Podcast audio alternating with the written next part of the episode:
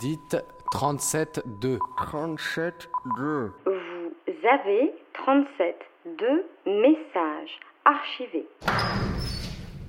C'est vraiment le truc, tu suis l'évolution de ton ventre à partir de... Est-ce que tu vois encore tes pieds ou est-ce que non, plus du tout. Et même si tu mettais des chaussures pointues, non, c'est mort, là, il n'y a plus rien à voir. Ça, j'aime bien. C'est marrant.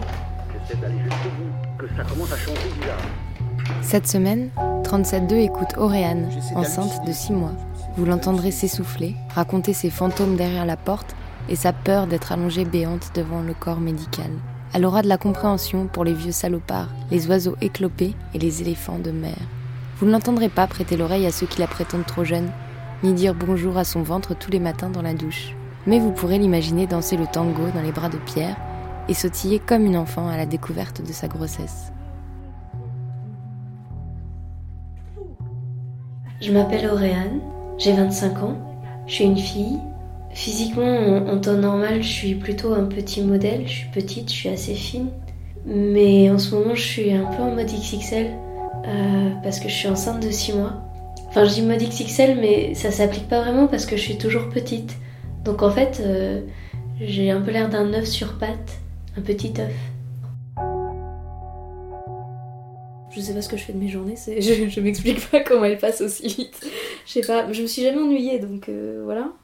En ce moment, je prépare mon déménagement, donc je pars en province. Ouais, j'ai beaucoup déménagé dans ma vie. Mais là, ça n'a jamais été aussi chiant parce que je suis épuisée.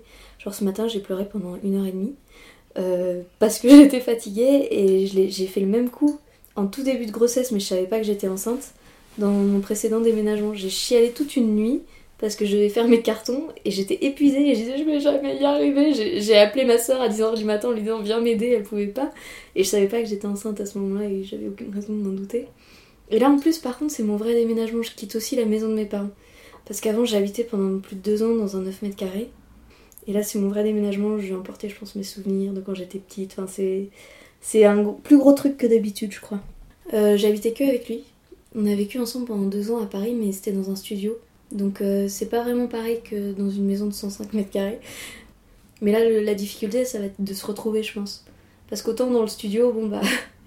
voilà, je... s'il y en avait un qui dormait, l'autre qui était réveillé, on était quand même ensemble, quoi. Alors que là, euh, c'est possible qu'on se croise pas tant que ça, finalement, si on est dans un truc aussi énorme. Bah, je sais pas, quand je l'ai rencontré, il m'a pas plu. Vraiment pas, je trouvais qu'il sentait pas bon. Parce qu'il se mettait une espèce d'huile végétale sur lui. Et je sais pas, ça sent... j'aimais pas l'odeur, il, il puait quoi. Je l'ai rencontré dans un bal de tango argentin et quand je dis ça aux gens, euh, ils trouvent tout ça super romantique. Et en fait, que dalle. Euh... Enfin, déjà à ce moment-là, j'étais amoureuse d'un autre mec qui était... que j'attendais aussi. J'espérais qu'il viendrait dans ce bal et il est pas venu. Et j'ai essayé de danser avec Pierre, mais ça marchait pas trop. Enfin, nos corps s'entendaient pas à ce moment-là, bizarrement. En fait, je lui avais dit aussi dans quels autres endroits je dansais à Paris. Par hasard, je le recroisais dans ces endroits. Maintenant, je sais que c'était pas par hasard, mais en fait, euh, sur le moment, je croyais qu'il y était pour danser et pas pour moi. Et là, on a dansé plus. En fait, ça s'est mis à marcher au niveau physique. Parce que le tango, quand on danse, on a un truc qu'on partage, quoi. J'ai, j'ai une sorte de curiosité physique pour lui, en fait. Et il me raccompagnait en voiture. À ce moment-là, j'étais dans un foyer de jeunes filles... Euh, Et en fait, on discutait dans la voiture. Et en fait, la curiosité était aussi intellectuelle, finalement. Je sais pas, il m'a parlé de, des auteurs qu'il aimait, de, des choses qui l'influençaient. Et, et j'aimais beaucoup, beaucoup, beaucoup son regard sur tout ça, puis sur le monde en général. Et puis je sentais bien qu'il ne conformait pas son regard sur celui des autres.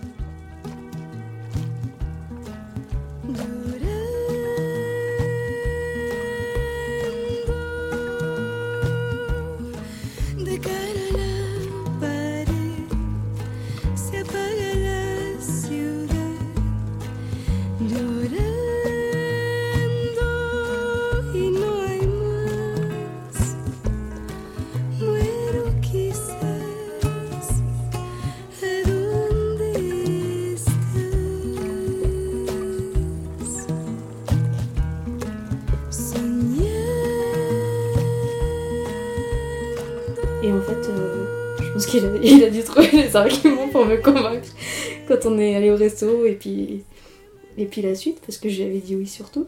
Et il m'a vraiment plu là pour le coup, vraiment.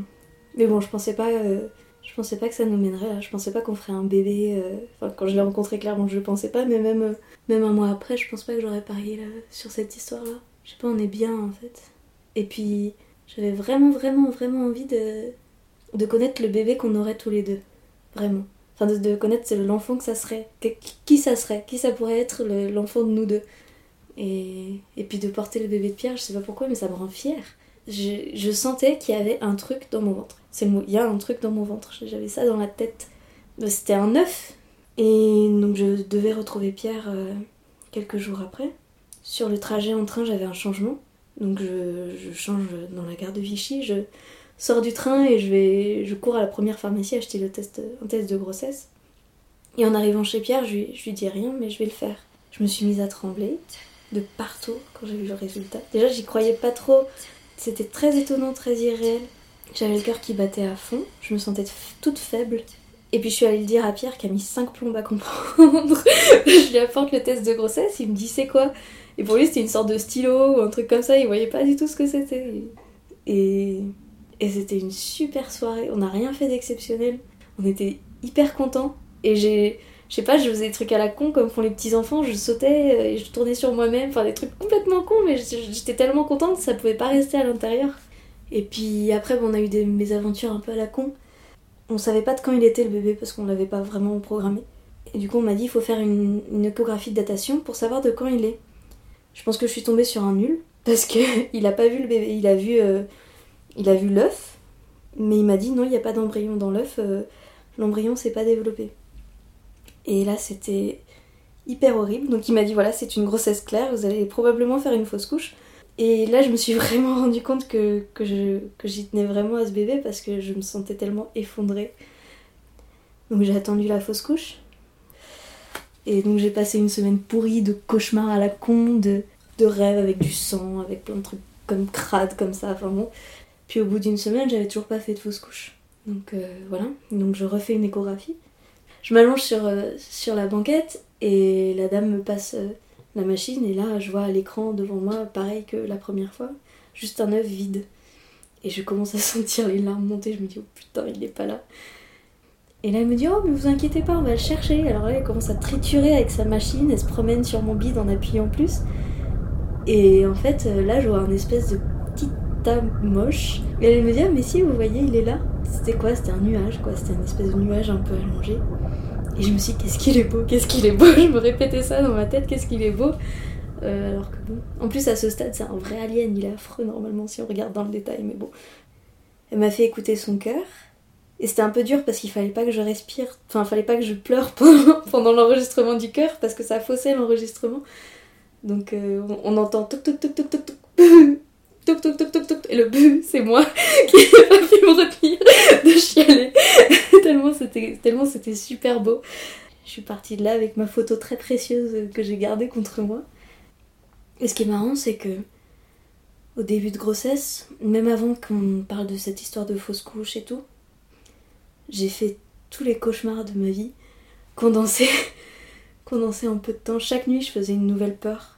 Genre, je sais pas, la peur de la violence, la peur du viol, la peur des araignées, la peur du vide. C'est comme si je rembobinais, quoi. C'était assez bizarre.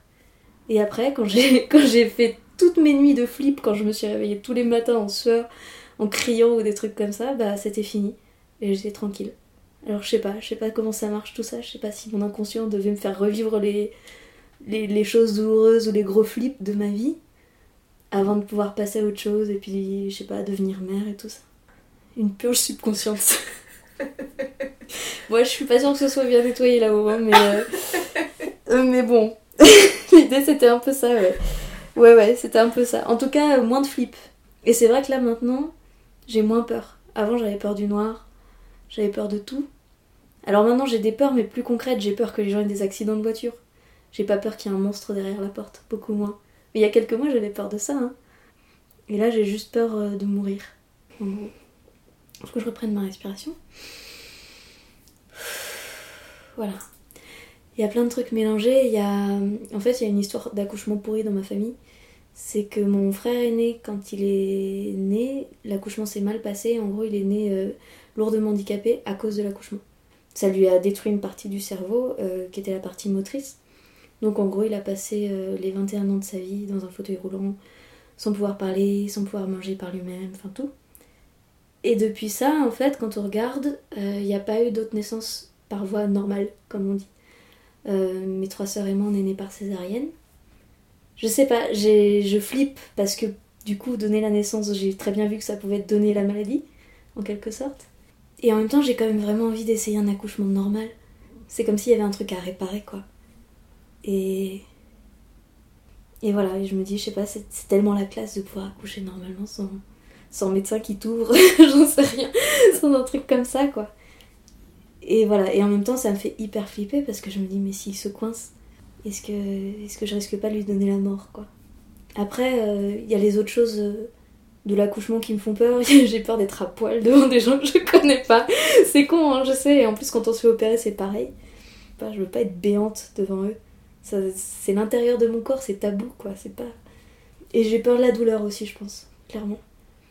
Et je sais qu'il y a une étape dans l'accouchement, mais peut-être qu'on la sent pas si on a la péridurale. Il y a une étape dans l'accouchement où il paraît qu'on a l'impression qu'on va mourir. Enfin, on m'a dit ça.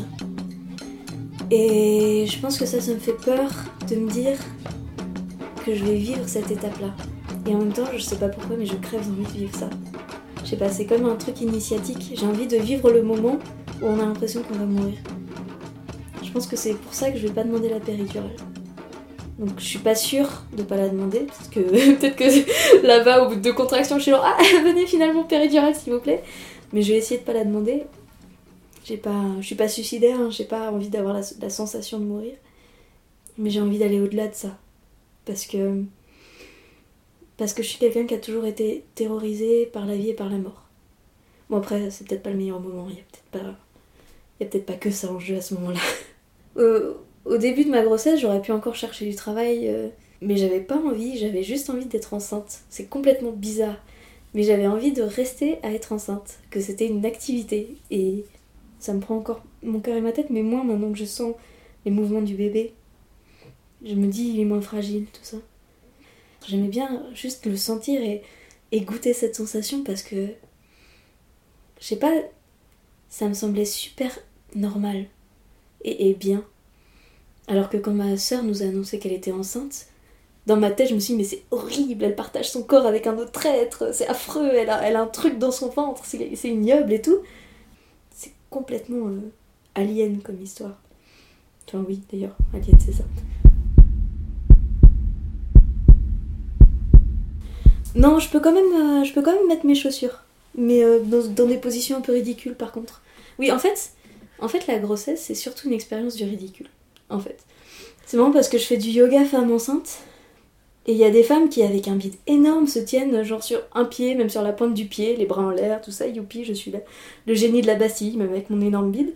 Mais par contre, quand on nous met par terre et qu'on nous dit maintenant relevez-vous, on a toute l'air d'éléphant de mer, mais un truc... Mais... C'est, c'est super moche, mais c'est rigolo. Mais ouais, non, si, c'est quand même ridicule. Puis même juste la démarche, en fait. Enfin, par moments, je peux marcher normalement, mais il faut quand même que je me concentre pour marcher normalement. Et dès que j'ai des contractions, j'essaye de marcher en faisant le moins de secousses. Et du coup, euh, ouais, c'est un peu la démarche du manchot, tout doucement, et un petit peu à l'amble, comme ça. Ou pareil, marcher lentement, c'est chiant dans le métro. Quand on, quand on sort du métro, les gens, ils sortent tous en, en masse. Et puis moi, je sors, je sors derrière à marcher en canard à deux à l'heure. Et du coup, le, le quai est vide, les, les couloirs sont vides. Je disais ça ce matin, je me sens vraiment comme dans les, dans les documentaires animaliers, quand il y a les vols d'oiseaux. Il y a toujours à la fin l'oiseau éclopé qui vole deux fois plus lentement et c'est toujours lui qui se fait bouffer par le premier prédateur qui se trouve dans le documentaire. Voilà. Puis il faut être super patient. Hein. Tu vois le métro, il arrive, mais tu sais que vu le rythme auquel tu marches, bah il va être reparti le temps que tu descendes sur le quai. Donc tu continues, tranquille, tranquille, tranquille. Maintenant je comprends un peu les vieux, les vieux super chiants qui râlent tout le temps à propos de tout et n'importe quoi et qui sont pas du tout aimables. En fait, ils sont juste hyper fatigués et ils en ont juste hyper marre de leur corps. Et moi, j'ai eu ça en étant enceinte, mais en circulant beaucoup. Et quand je prenais le métro, je détestais les gens. Mais vraiment, je détestais les gens autour de moi, les gens qui me donnaient des coups, les gens qui me bousculaient. J'avais vraiment envie de tuer tout le monde et d'être seule au monde et d'être seule dans ma rame de métro et d'être la princesse. Et je pense que les vieux, c'est pareil, ils se sentent fragiles, ils se sentent déglingués et ils ont envie qu'on prenne soin d'eux. Et évidemment, personne ne prend soin de toi. Et je crois qu'ils doivent avoir une espèce de révolte au fond qui fait que qu'ils se comportent comme des salopards. Parce qu'il y a beaucoup de vieux qui sont vraiment ignobles.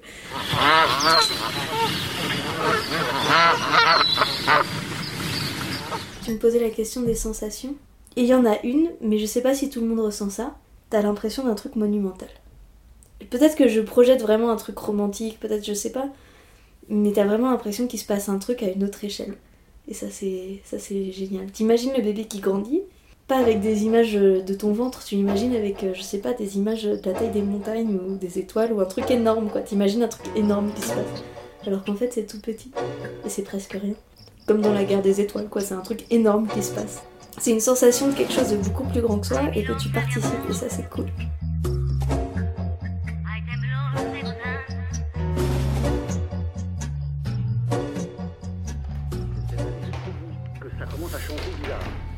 C'était Auréane sur trente-sept deux, un portrait réalisé par Fanny et Marine. Réécoutez-nous sur radio campus paris point org ou sur les réseaux sociaux.